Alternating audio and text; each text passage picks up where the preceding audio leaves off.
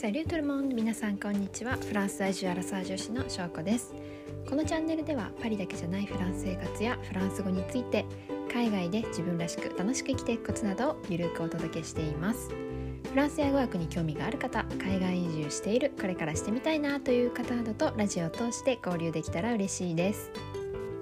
今日はですね、えー、 language exchange についてお話ししていこうかなと思っております。皆さん language exchange っていうのをご存知でしょうか？またはやったことがありますか？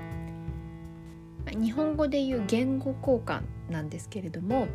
まあ、つまりえお互いに話す言語が違う人たち同士がえその自分の話せる言語を教え合うっていうことですね。私は結構高校生ぐらいの時から、えー、ずっとこの language exchange っていうのをやっていて、まあ、高校生当時は英語を勉強していたので、えー、イギリス人の、まあ、こう日本語を勉強しているイギリス人の子と、えー、英語を勉強している日本人の私が、まあ、お互いに英語だったり日本語を教え合うっていうことをやっていました。で language exchange の、まあ、何がいいかっていうと基本的にあのお金かかんないですよね。勉強したいもの同士がこうマッチングして教え合うので自分がこうアウトプットする練習にもなるしあとは、まあ、言葉だけじゃなくてねこう文化のことをいろいろ教え合ったりとかただの言語パートナーだけじゃなくってこう、まあ、友達にもなれるっていう。私もフランス語を勉強し始めてでもう10年ぐらいですかね。あの当時のまあ、始めたばっかりの時の言語パートナーと、まあ、付き合いがあって、まあ、あの時と比べたら私もだいぶフランス語話せるようになったし向こうも日本語だいぶ話せるようになって、まあ、お互いに成長したねっていうのは 言ってるんですけれどもじゃあ language exchange のパートナーをどう見つけたらいいのとかどういうふうにやったら効果的なのかとか私もいろいろやってきた経験があるので今日はその辺りをシェアしようかなと思います。え、私が初めてこう language exchange のパートナーを見つけたのは高校生の時なんですけどそういう language exchange の掲示板みたいなのがあってこう自分でね自分が話す言語と勉強したい言語を選んでそうすると同じように、えー、日本語を勉強したい人が日本人を探してるのでそこで連絡を取って、えー、パートナーになったっていう感じですね。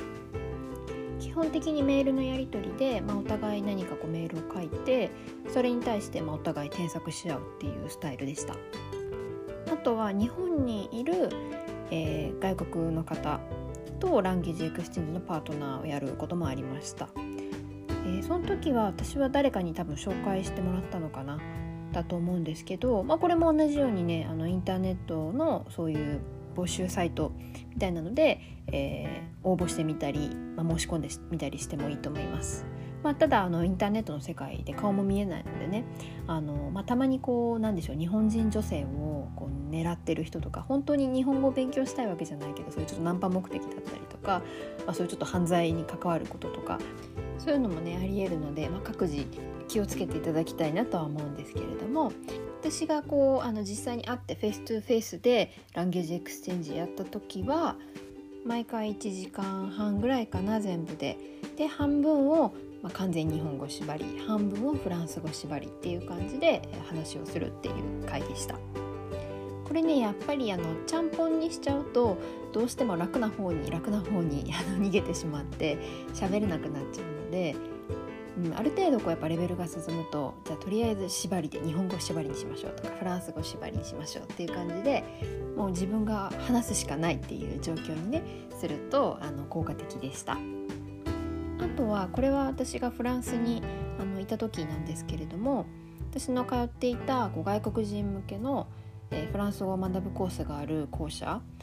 に、まあ、掲示板があるんですけれどもあの本当に物理的な掲示板があってでそこにいろんなあのお知らせだったりとか募集だったりをこう貼ることができるんですね。でそこでたまたまランゲージエクスチェンジをしてくれる日本人募集しますっていうあの、まあ、個人がね貼ったお知らせがあってで私そこに連絡をして大学生かな同じくらいの年代の女の子だったんですけれども、まあ、週に1回ねカフェで会って、えー、同じように、えー、日本語とフランス語を一緒に勉強するっていうのをやりました。やっぱり現地にいるとねこうあの現地の友達を作るっていうのも結構大切になってくるので最初はねこういう感じで日本語に興味があるとか日本に行ったことがある日本に興味があるっていう方からだと友達にもなりやすいし共通のね話題もあるのでやりやすいかなと思います。あとは、えー、大体大きな町だったら必ずランゲージエクスチェンジを主催するグループっていうのがあると思います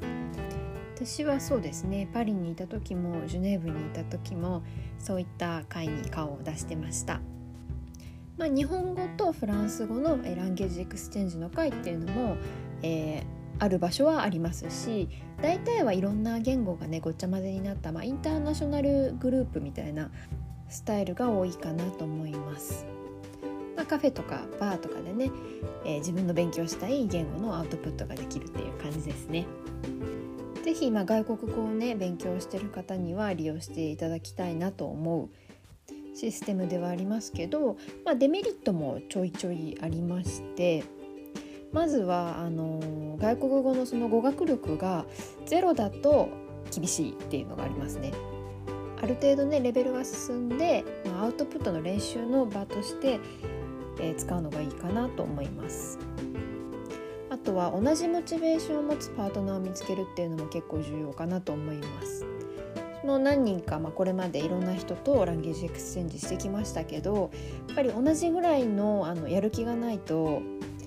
こっちは週1でやりたいけど向こうはまあ月1ぐらいでいいかなって思ってたりとかなかなかペースもね合わないので同じモチベーションでまあフィーリングがね合う人が見つかるといいなとは思いますね。あとはあの、まあ、ランゲージエクスチェンジってお互いがまあネイティブだったりとかその言語ができる人っていうことなので先生ではないんですよね。まあ、日本語でもそうだと思うんですけど、えー、ネイティブとしてまあ日本語が話せるっていうのと、えー、日本語が教えられるっていうのはまた別物だと思うのでこちらもねあの教えてもらうことをメインにはしない方がいいかなと思ってます。なので、まあ、一番いいのは、えー、アウトプットの練習の場はコミュニケーションをとる練習だったりとかこういう時にはこういう語彙ボキャブラリーを使うとか表現の仕方とか